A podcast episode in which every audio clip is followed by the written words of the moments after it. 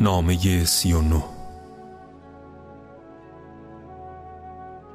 نامه به امراض در سال سی و نو هجری پس از نبرد سفین. تو دین خود را پیرو دنیای کسی قرار دادی که گمراهیش آشکار است. پردهش دریده و افراد بزرگوار در همنشینی با او لکهدار و در معاشرت با او به سبک مغزی متهم می گردند.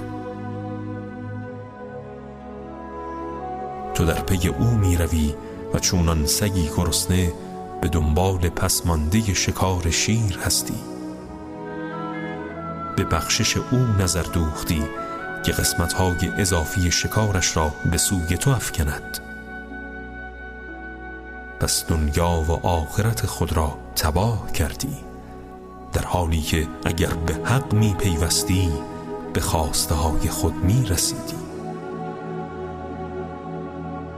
اگر خدا مرا بر تو و پسر ابو سفیان مسلط گرداند سزای زشتی های شما را خواهم داد.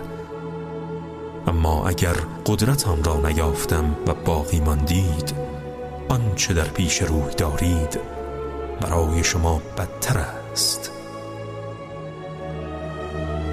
baut.